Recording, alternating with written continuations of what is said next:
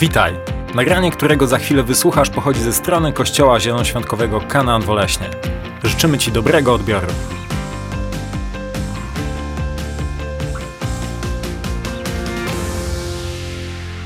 A obiecuję Wam jedną rzecz z tym, o czym będę się dzielił. Nie będzie długo. Będzie konkretnie. Z druga obietnica, a po trzecie będzie o Tobie. Fajnie, nie? Przyszedłeś na święta. Wy, wie, wiecie, jaką my mamy tendencję? Trzeba przyjść, zaśpiewać kilka kolęd, generalnie nie spodziewać się niczego nowego, pójść do domu, i tak jak co roku tak funkcjonujemy. To jest dokładna antydefinicja chrześcijaństwa. Totalna antydefinicja chrześcijaństwa.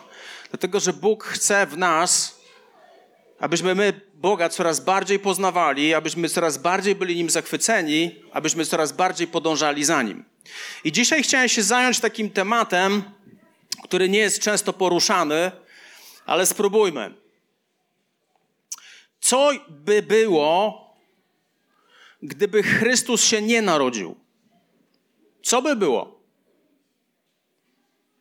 Co by było, gdyby Chrystus się nie narodził? I tutaj są dwie perspektywy. Jedna perspektywa jest taka ogólna, co by była, co by było, gdyby Chrystus się nie narodził. To są tak zwane skutki cywilizacyjne. A druga rzecz to są skutki osobiste, czyli co by się stało z Twoim życiem. A więc najpierw zabiorę cię do Mordoru, a później cię z niego wyciągnę. Ok?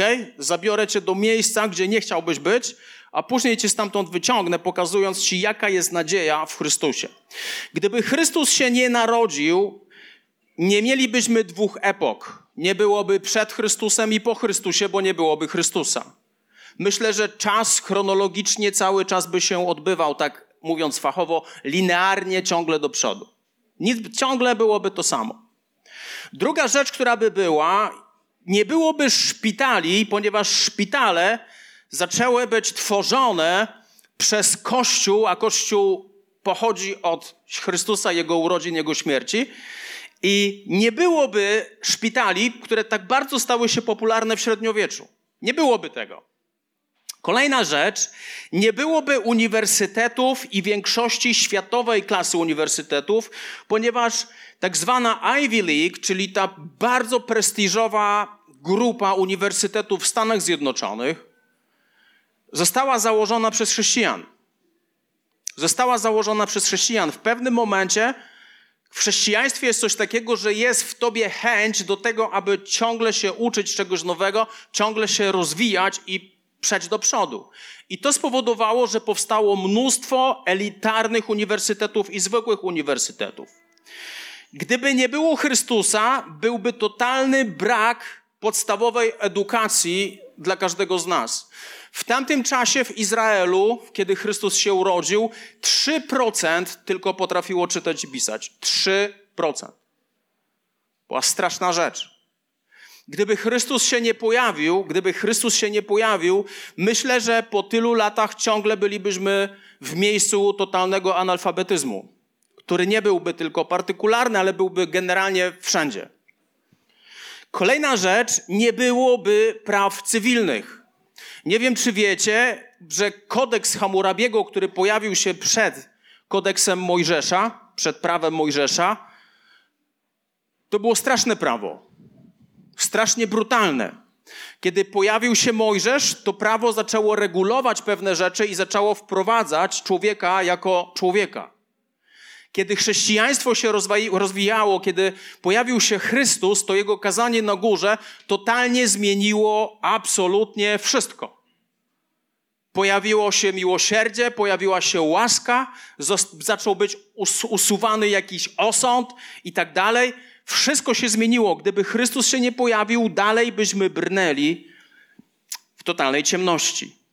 Gdyby nie chrześcijaństwo, to ciągle bylibyśmy świadkami niewolnictwa, które dzieliłoby ludzi, które dzieliłoby ludzi w oparciu o kolor skóry, pochodzenie itd., tak itd. Tak gdyby nie chrześcijaństwo, gdyby Chrystus się nie pojawił, nie, nie byłoby rozwoju nauki, ponieważ wielu naukowców to byli chrześcijanie. Wielu naukowców to byli chrześcijanie. Jest coś takiego w Chrystusie, jest coś takiego w chrześcijaństwie, które, co powoduje w tobie, że chcesz iść do przodu i stawać się lepszy. Chcesz się stawać lepszy. Kolejna rzecz, nie, gdyby nie, nie Chrystus się nie pojawił, prawa kobiet byłyby ciągle minimalne. Ciągle minimalne. Gdyby nie chrześcijaństwo, nie byłoby wyższego standardu sprawiedliwości. Byłby totalnie niski standard sprawiedliwości. Prawa zwykłego człowieka byłyby ciągle i ciągle nadużywane. Gdyby Chrystus się nie pojawił, nie potępiano by różnego rodzaju zboczeń seksualnych, które w żaden sposób nie przyczyniały się do tego, aby rozwój, aby nastąpił rozwój ludzkości. Chrześcijaństwo zaczęło nazywać rzeczy po imieniu. Co ciekawe, gdyby Chrystus się nie pojawił, rozwój muzyki byłby totalnie zatrzymany. Nie wiem, czy wiecie, ale przez wieki to właśnie chrześcijaństwo dyktowało styl muzyki, jaki jest na topie, mówiąc kolokwialnie. Co jest znane, co nie jest znane. Gdyby, nie, gdyby Chrystus się nie pojawił, byłaby to cywilizacja, cywilizacja byłaby ograniczona do barbarzyńskich kultur i to, co najciekawsze, rozwój sztuki prawie by nie istniał. Innymi słowy, z jednej strony świat byłby biedniejszy pod każdym względem, jeśli chodzi o, jeśli nie byłoby Chrystusa. Fajnie. To nie ma żadnego znaczenia dla mnie i dla ciebie, tak myślisz. Ale co by było? Dla niektórych to jest ciągle co jest. Ale co by było, gdyby Chrystus nie pojawił się w Twoim życiu, co by było w kwestii przebaczenia dostępnego dla człowieka? Gdyby nie było Chrystusa, gdyby nie było Chrystusa, gdyby on się nie pojawił, to ciągle byśmy trwali w czymś, co opisał list do Hebrajczyków, dziesiąty rozdział, czwarty werset, gdzie jest to opisane tak. Jest niemożliwe, aby krew cielców i kozłów zmazywała grzechy. O co chodzi? Kiedy patrzymy na to, co było przed chrześcijaństwem, kiedy patrzymy na judaizm, ponieważ to, to jest ciekawe, że w nasz, nasz kraj czasami jest bardzo antysemicki, tylko że całe chrześcijaństwo, dzisiaj celebrujemy Chrystusa, który był Żydem. Czyli wszystko wywodzi się z judaizmu. I w judaizmie, jak i w wielu innych religiach, które były o wiele bardziej, to, to, to nie były prawdziwe religie, to były straszne rzeczy. Składano ofiary z ludzi, składano dzieci na ołtarzach. Tak funkcjonowało barbarzyńskie religie w tamtych czasach. Natomiast w judaizmie, w judaizmie było jedno prawo, że nie ma przebaczenia bez rozlania krwi. Nie ma. Po prostu nie ma. I autor listu do Hebrajczyków mówi, to jest niemożliwe, aby krew cielców i kozłów zmazywała grzechy. To jest nierealne. Absolutnie nierealne. Czyli co to oznacza? Że człowiek bez Chrystusa, bez Chrystusa, nie byłby w stanie doświadczyć przebaczenia grzechów.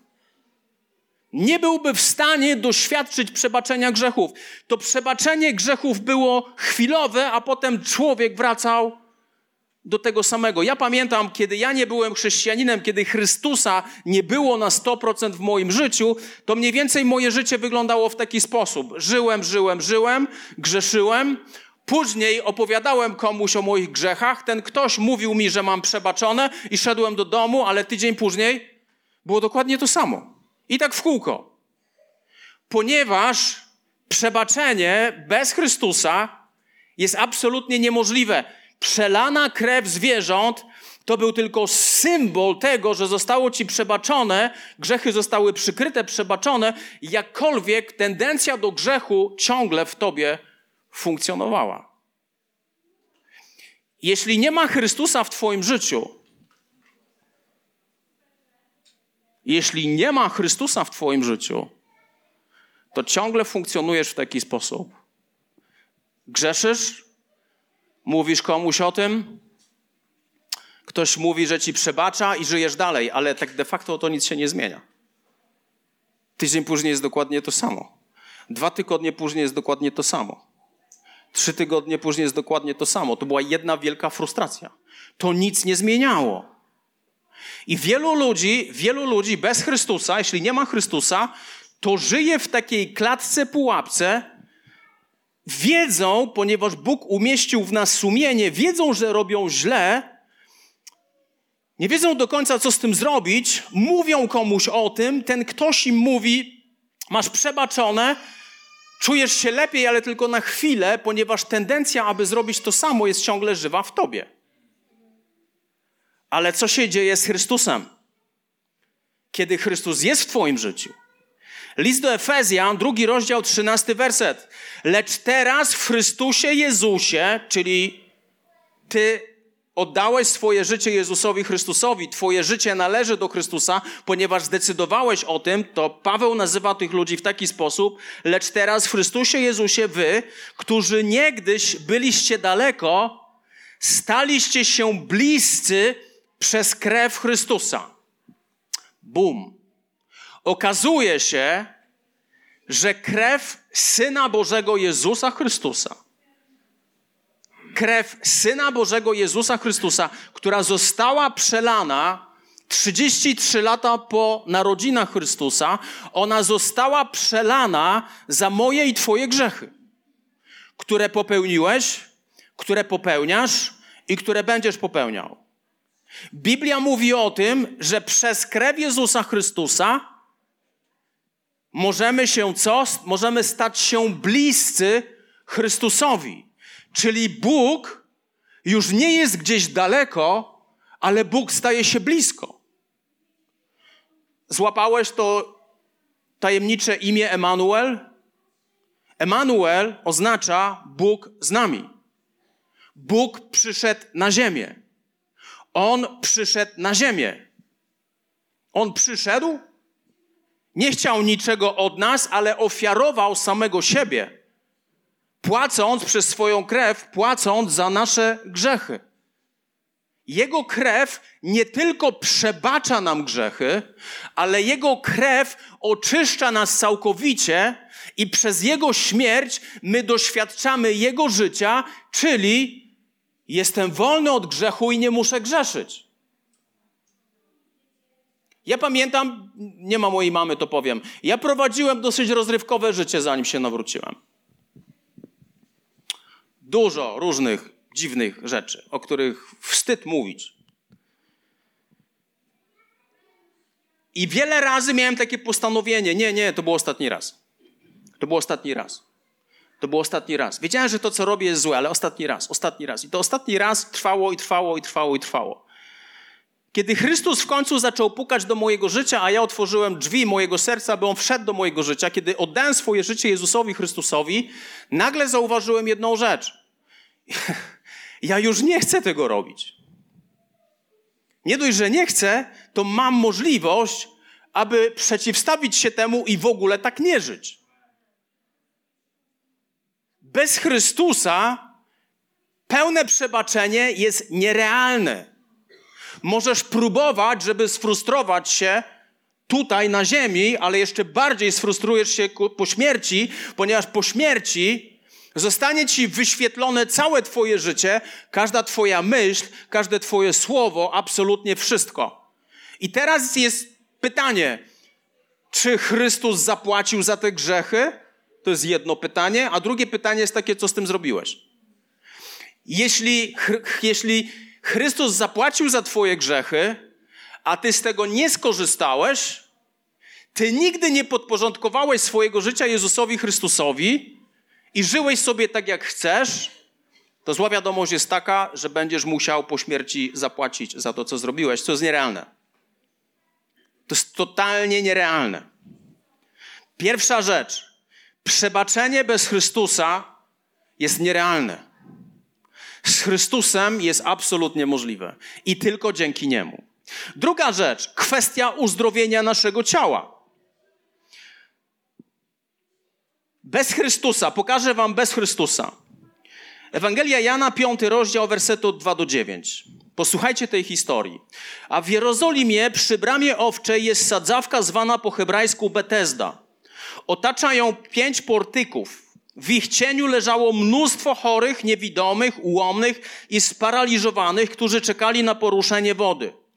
Czasem bowiem anioł Pana stępował do sadzawki i poruszał wodę. Kto więc po poruszeniu wody pierwszy do niej wstąpił, odzyskiwał zdrowie, niezależnie od tego, co mu dolegało. Wśród chorych był też pewien człowiek złożony chorobą od 38 lat. I co się, kochani, dzieje? Gdy Jezus zobaczył, przepraszam, gdy Jezus zobaczył tą sytuację, że było mnóstwo chorych, mnóstwo chorych, i oni czekali przy sadzawce Bethesda, bo wiedzieli o tym, było takie, była taka legenda, że jeśli anioł Pana poruszy tą sadzawkę, to jeśli ty się załapiesz na to, to przyjdziesz do tej sadzawki jako pierwszy i zostaniesz uzdrowiony. To jest bez Chrystusa. Uzdrowienie działo się okazjonalnie. Uzdrowienie działo się okazjonalnie. Od czasu do czasu. Wyobrażasz sobie, że chorujesz 38 lat. Patrzę na wasze twarze, niektórzy nawet tylu lat nie macie. Chorujesz 38 lat. I jesteś przy sadzawce Bethesda, bo mówi się, że jeśli anioł poruszy tą wodę i ty wejdziesz pierwszy, będziesz uzdrowiony. A co jeśli nie potrafisz chodzić? A co jeśli jesteś sparaliżowany? A co jeśli jesteś niewidomy?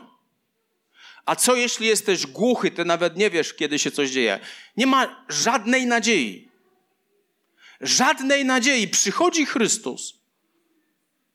Przychodzi Chrystus. I w Ewangelii Jana w piątym rozdziale, drugim wersecie do dziewiątego, on mówi taką rzecz.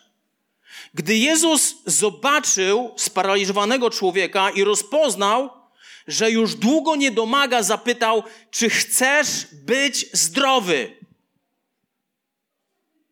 Chory odpowiedział, panie, nie mam człowieka, który wrzuciłby mnie do tej sadzawki tuż po poruszeniu wody, a zanim ja sam dojdę, ktoś inny mnie uprzedza. Wówczas Jezus polecił: Wstań, zwiń swoje posłanie i zacznij chodzić. I chory natychmiast wyzdrowiał, złożył to, na czym leżał i ruszył o własnych siłach. Tego dnia właśnie był szabat, czyli święte, świę, święto w Izraelu. Popatrzcie na ten paradoks. Jeśli nie ma Chrystusa w Twoim życiu, jeśli nie znasz Chrystusa, jesteś skazany na to, co oferuje Ci to, co jest na zewnątrz.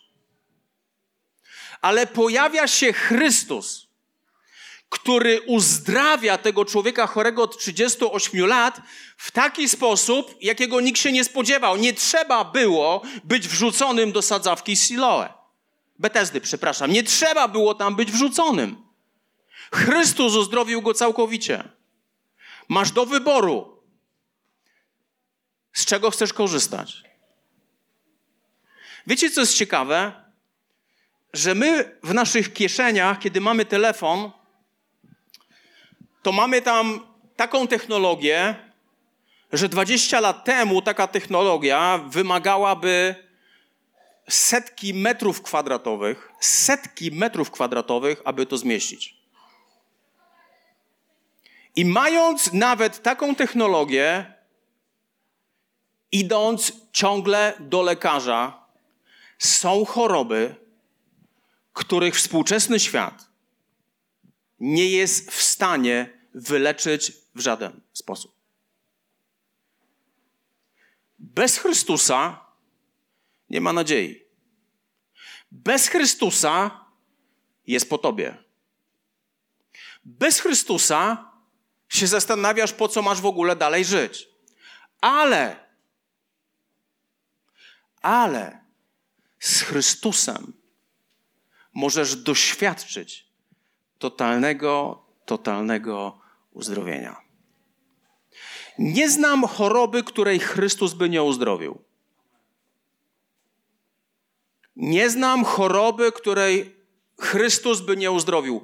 Dla niego nie ma sytuacji bez wyjścia. Sytuacja bez wyjścia chodzi przed wami tam i z powrotem i się zastanawiacie po co. To jest dobre pytanie. Kiedy ja zostałem zdiagnozowany ze stwardnieniem rozsianym, prawie 15 lat temu, wiedziałem o jednej rzeczy. To jest nieuleczalne. To jest nieuleczalne. Ciągle człowiek próbuje, próbuje, próbuje, próbuje znajdować jakieś lekarstwo, ale to ciągle nie działa. Miesiąc temu odwiedziłem kobietę, która była chora na stwardnienie rozsiane. Podobna liczba lat jak ja. Jak wygląda taki człowiek? Taki człowiek siedzi na wózku inwalidzkim i jest uzależniony od innej osoby, bo nie jest w stanie sobie sam poradzić. Hmm. Kiedy ja usłyszałem moją diagnozę, kiedy ja popatrzyłem na moje ciało, kiedy ja widziałem, co się ze mną dzieje, to powiem Wam, bez Chrystusa to nie ma żadnego sensu. Ale z Chrystusem wszystko się zmieniło, ponieważ Bóg uzdrowił mnie całkowicie i w stu procentach.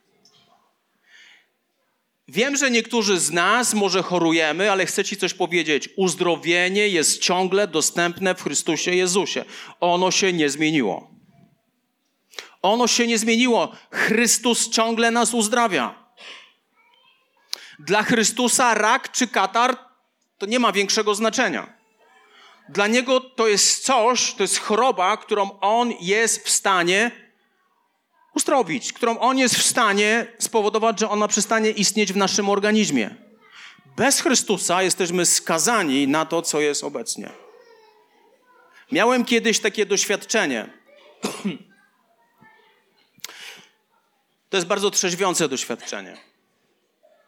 Byłem kiedyś w szpitalu onkologicznym.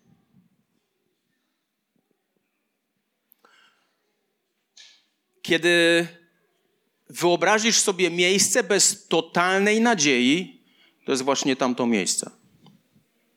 Kiedy wyobrazisz sobie miejsce pełne strachu i przerażenia, to jest właśnie to miejsce. Wychodzisz z tego miejsca albo rozpromieniony, albo zdruzgotany. Rozpromienieni wychodzą ci, którzy mówią, że chemia zadziałała i nie ma już raka. W rozpromienieni wychodzą ci, gdzie się okazało, że już zniknęły komórki rakowe. Ale załamani, czyli zdecydowana większość, to są ci, którzy wychodzą z diagnozą, gdzie słyszysz, że to jest rak tego albo tego i nie ma już żadnych szans. Bez Chrystusa. Bez Chrystusa. Z Chrystusem zawsze jest nadzieja. Jestem fanatykiem Bożego uzdrowienia. Fanatykiem. Wierzę w to tak mocno, bo widziałem to tyle razy, tyle razy.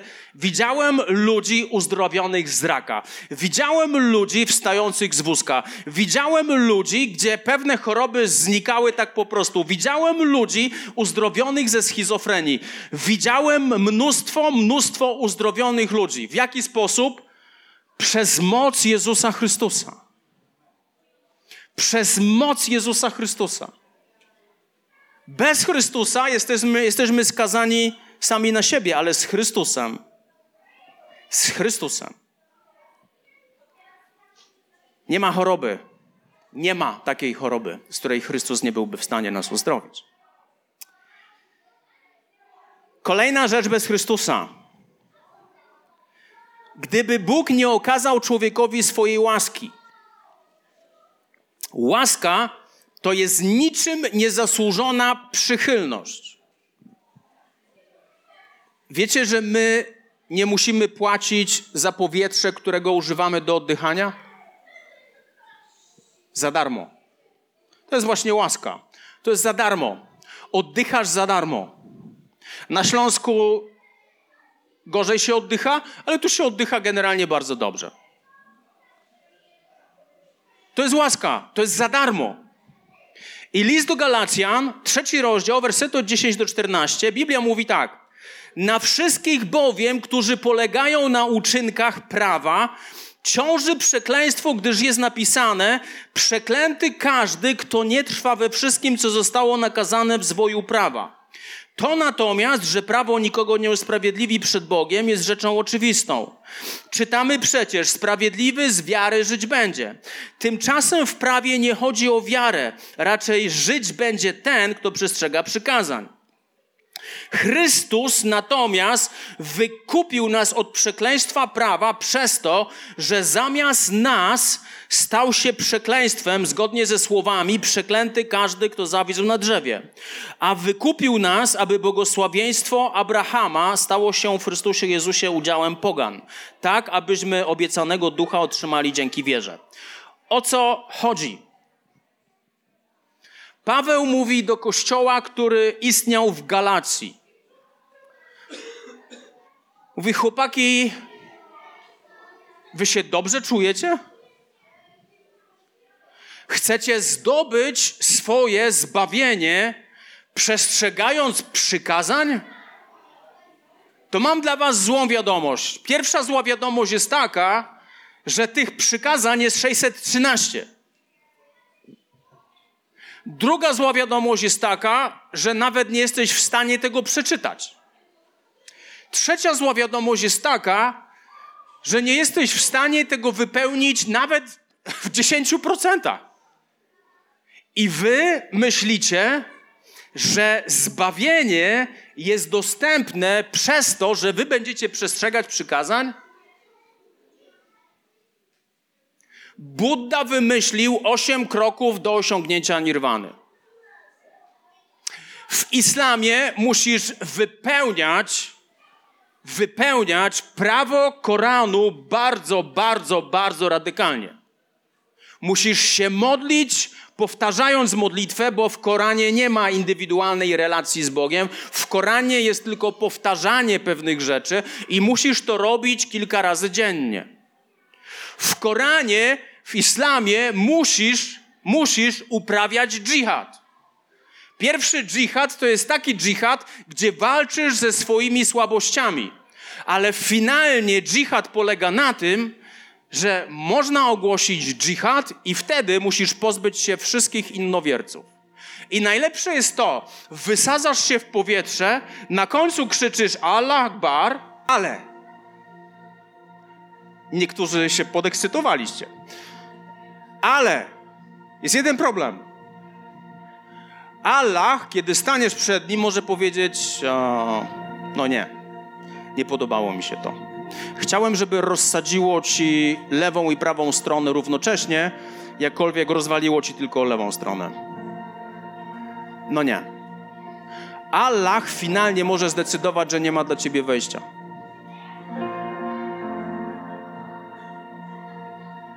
Paweł mówi: Przez przestrzeganie przykazań nie ma zbawienia.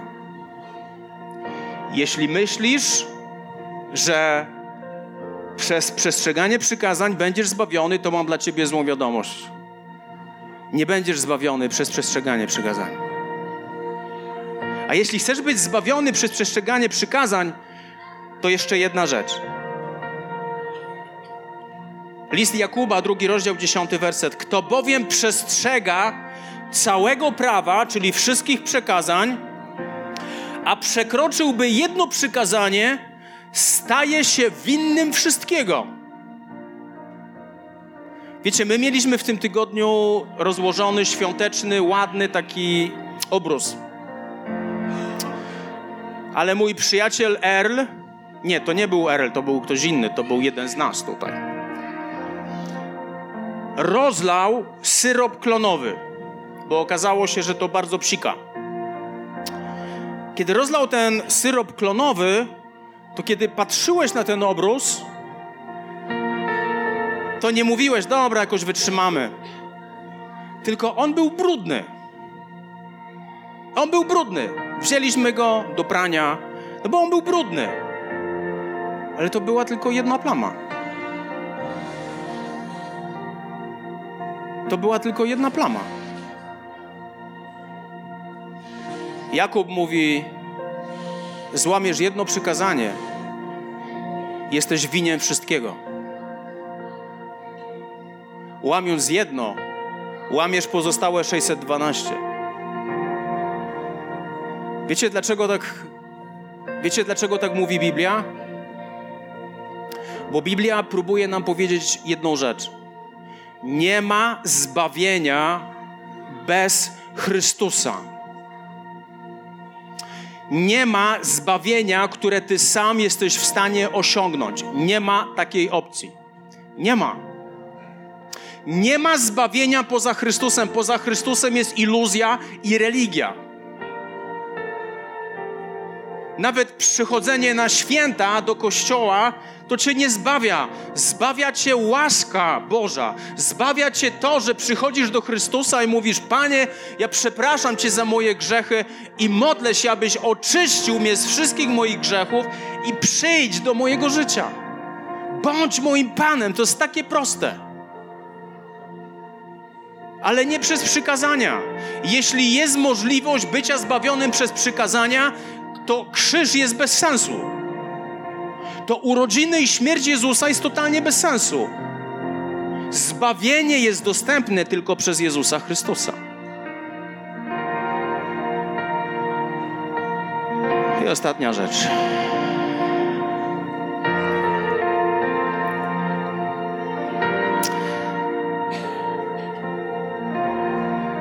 List do Efezjan, drugi rozdział, wersety od 8 do 10.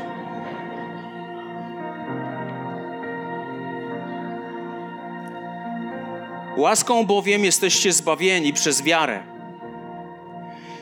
I to nie jest z Was, to jest dar Boga. Nie z uczynków, aby się ktoś nie chlubił. Jesteśmy bowiem Jego dziełem, stworzeni w Chrystusie Jezusie do dobrych uczynków, które Bóg wcześniej przygotował, abyśmy w nich postępowali. Kochani, jesteśmy zbawieni z łaski. Ja bym, ktoś mógłby mi podać tą białą paczkę? To byłoby fajnie.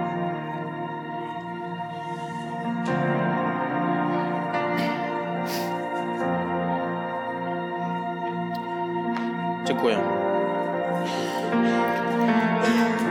To jest coś, co daje Ci Bóg.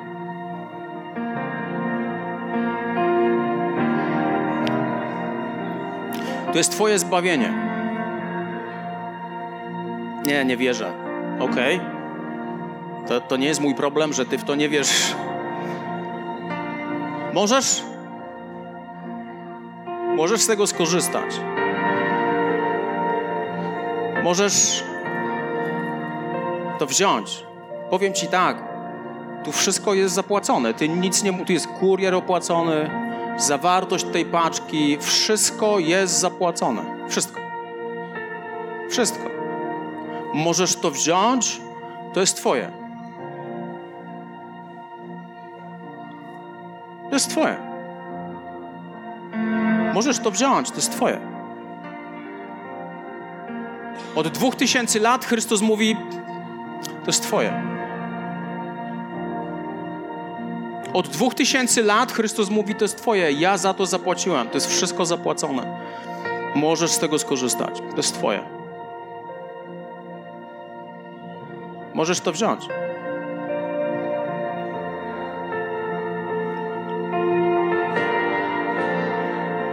Wiecie, w przyszłym roku jadę do Indonezji. Indonezja to jest hipermuzułmański kraj hipermuzułmański kraj. Muzułmanie w przeciwieństwie w Indonezji, w przeciwieństwie do polskiego chrześcijaństwa jest takie, że tam się traktuje Boga bardzo poważnie. Bardzo poważnie. I w tym muzułmańskim kraju, gdzie za takie kazanka zabiją ciebie i zabiją całą twoją rodzinę, w tym muzułmańskim kraju to jest coś, co mi mówił mój znajomy trzy dni temu. który tam jeździ regularnie. Milion ludzi rocznie oddaje swoje życie Jezusowi Chrystusowi. Milion ludzi rocznie. Ja mówię, on się nazywa Asian. Ja mówię, Asian, to po co ja mam tam jechać? Żebyś przejrzał i zobaczył, jaki jest nasz Bóg. Muzułmanie przychodzą po to, biegną po to, wiecie w jaki sposób? Tam nie można mówić ludziom o Jezusie. Tam Jezus się śni ludziom. Tam Jezus objawia się ludziom.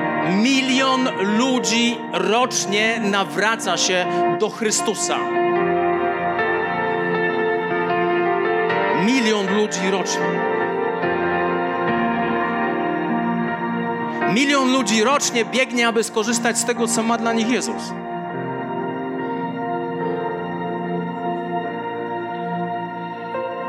Co ty z tym zrobisz?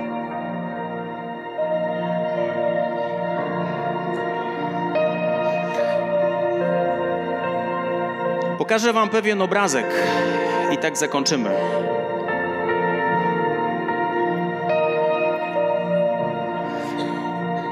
Ten obraz, który za chwilę zobaczycie, nazywa się Światłość Świata. On, on był i zniknął, a teraz będzie. O. Ten obraz został namalowany przez Williama Hunta, który namalował malował ten obraz przez trzy lata, od 1851 do 54 roku. Ludzie zachwycali się tym obrazem i ciągle się zachwycają. Niesamowity obraz. Niesamowity obraz. Niesamowite. Ludzie doszukują się tam głębi. Niektórzy klękają przed tym obrazem. Ok? To jest tylko obraz. Krytycy, krytycy malarstwa mówią, że ten obraz ma jeden poważny błąd.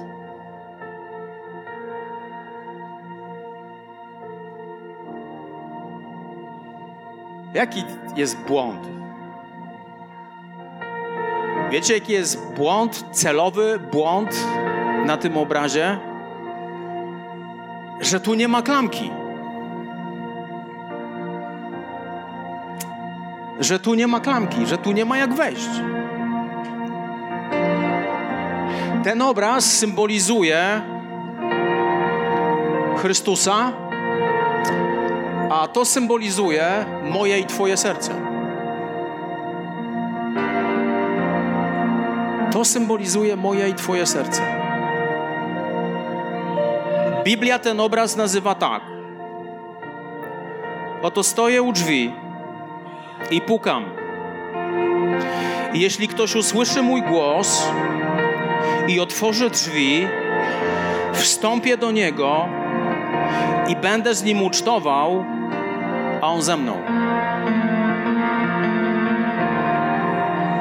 Nie, nie, wiem, nie wiem, czy masz świadomość, ale ja teraz powiedziałem Ci, jaki jest klucz do sukcesu w Twoim życiu. Stoję u drzwi i pukam. Ten, kto otworzy, wejdę do Twojego serca wejdę do Ciebie i będę, i będę z Nim ucztował, a On ze mną. To jest ta relacja. Jestem chrześcijaninem 25 lat. Więcej, 6. Wiecie, gdzie jest problem w naszym życiu? Taki, że za mało jemy z Jezusem. Za mało spędzamy z Nim czasu. Za mało budujemy z Nim relacje. Za mało. Celem chrześcijaństwa nie jest otworzenie serca. Celem chrześcijaństwa jest wpuszczenie Chrystusa do Twojego życia i ucztowanie z Nim. Wiecie, w tamtych czasach, jak ucztowano, ja to kocham, to się siedziało, nie było jeszcze McDonaldów wtedy, się siedziało przez długi czas. Jadło się, Piło się, piło się jakieś różne rzeczy, siedziało się, ale głównie się rozmawiało.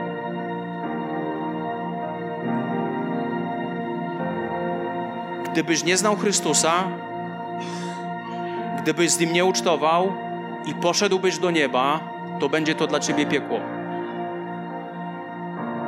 Wiesz, dlaczego to będzie dla Ciebie piekło? Bo niebo jest miejscem, gdzie chodzi tylko o Niego, chodzi o rozmowę z Nim. Chodzi tylko i wyłącznie o Jezusa Chrystusa. Tu nie chodzi, tu nie chodzi o nic innego w niebie, tu chodzi o Jezusa Chrystusa.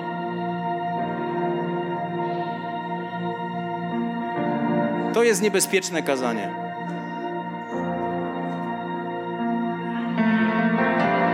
To jest niebezpieczne kazanie. Jakość naszego życia jest wprost proporcjonalna do ucztowania z Jezusem. Z Jezusem się nie ucztuje na odległość. Z Jezusem się nie ucztuje online. Z Jezusem ucztuje się twarzą w twarz.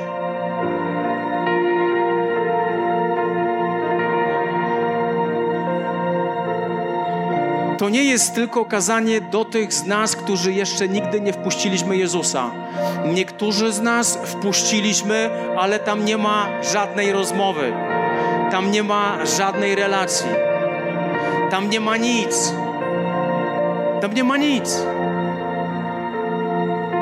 Otworzenie drzwi to jest jedno,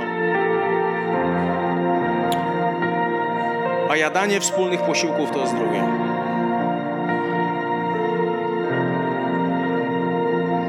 Nasz podstawowy problem jest taki, że jemy z niewłaściwymi ludźmi. Nasz podstawowy problem jest taki dla niektórych z nas, z nas, że jemy sami, a nasze drzwi są zamknięte. Odczep się od mojego życia. Ok. Pan Jezus jest dżentelmenem.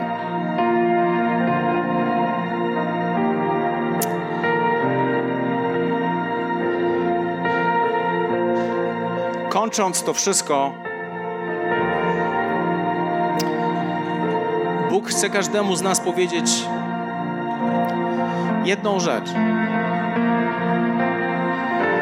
Chcę z Tobą jeść.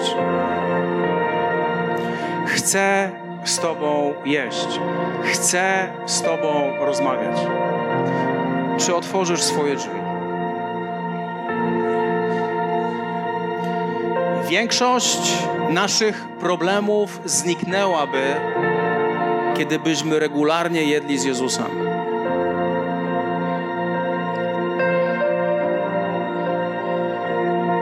Większość naszych problemów by zniknęła właśnie wtedy, kiedy otworzyłbyś drzwi i jadł z Jezusem. Ja dzisiaj w prezencie od Pana Boga chcę Ci zaoferować jedną rzecz.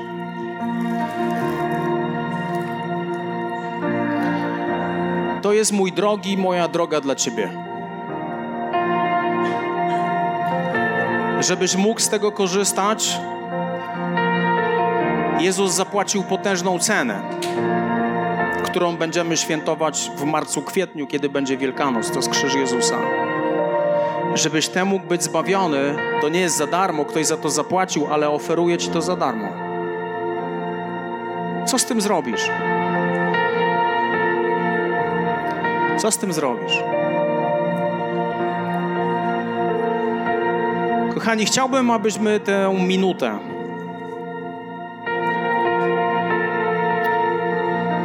tę minutę, abyśmy poświęcili na to, aby tą jedną minutę z całego Twojego życia, abyśmy przyszli do Jezusa i powiedzieli: Panie, otwieram moje serce przed Tobą. Panie, wiem, że ja potrzebuję Ciebie. A jeśli już to się kiedyś wydarzyło, to Panie Jezu, chcę z Tobą jadać każdego dnia. Jeśli możesz, to pomóc się teraz ze mną. Pomóc się ze mną, przychodząc do Boga i mówiąc: Boże, ja chcę rozmawiać z Tobą twarzą w twarz. Nasza twarz pokazuje, czy my z Nim rozmawiamy twarzą w twarz. Nasza twarz to pokazuje, czy my rozmawiamy z Bogiem twarzą w twarz. Panie Jezu, ja modlę się teraz o każdą osobę, która tutaj jest. Ja modlę się, Duchu Święty, o każdą osobę, która tutaj jest. Nikt w tym miejscu nie znalazł się przypadkowo. Nikt.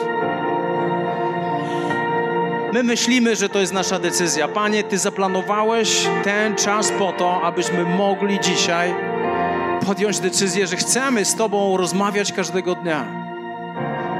Chcemy czytać, Panie, Twoje słowo, ale przede wszystkim chcemy mieć z Tobą relację, Panie Jezu. Prosimy Cię, Panie, aby nasze życie w przyszłym roku wyglądało inaczej, wyglądało lepiej. I nawet jeśli będą się działy złe rzeczy w naszym życiu, trudne rzeczy, to nigdy nie chcemy zostawić tego, aby rozmawiać z Tobą twarzą w twarz. Prosimy Cię o to, Jezu. Przyciągnij nas do relacji z Tobą. A jeśli jesteś tym człowiekiem, który jeszcze nigdy nie otworzył tych drzwi i nie pozwolił wejść Panu Jezusowi, nigdy jeszcze nie zaprosiłeś Go do Twojego życia, to zła wiadomość jest taka, że idziesz do bardzo niebezpiecznego miejsca, a po drugie idziesz przez swoje życie sam, totalnie sam i jesteś zdany na siebie. Jezus mówi: Wpuść mnie do swojego życia. Jeśli chcesz, aby Jezus wszedł do Twojego życia, powtórz za mną prostą modlitwę. Tutaj chodzi o sens tych słów. Tu nie chodzi o dokładność, ale sens tych słów. Jak możesz, to pomóc się ze mną, jeśli chcesz poddać życie Jezusowi. Panie Jezu, ja przychodzę dzisiaj do Ciebie. Chcę Cię przeprosić za każdy mój grzech. Chcę Cię przeprosić za każdy brud w moim życiu.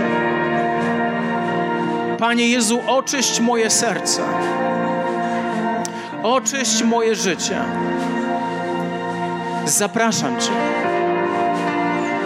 Panie Jezu, ja dzisiaj decyduję, że Ty jesteś Panem mojego życia, że Ty jesteś Bogiem mojego życia.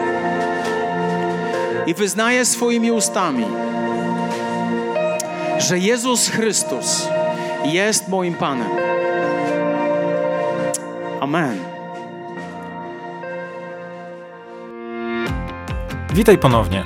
Dziękujemy za wysłuchanie tego nagrania i mamy nadzieję, że pomoże Ci ono zbliżyć się do Boga. Jeśli dziś podejmujesz decyzję o zaufaniu Jezusowi i uznaniu Go Twoim Zbawicielem, to chcemy Ci pogratulować. Modlimy się o Boże działanie w Twoim życiu i zapraszamy Cię serdecznie do Kanaanu, ponieważ wierzymy, że Kościół, czyli wspólnota wierzących ludzi, to najlepsze miejsce do wzrostu i rozwoju duchowego. Szczegóły dotyczące naszych spotkań znajdziesz na stronie www.kanan.pl oraz w naszych mediach społecznościowych.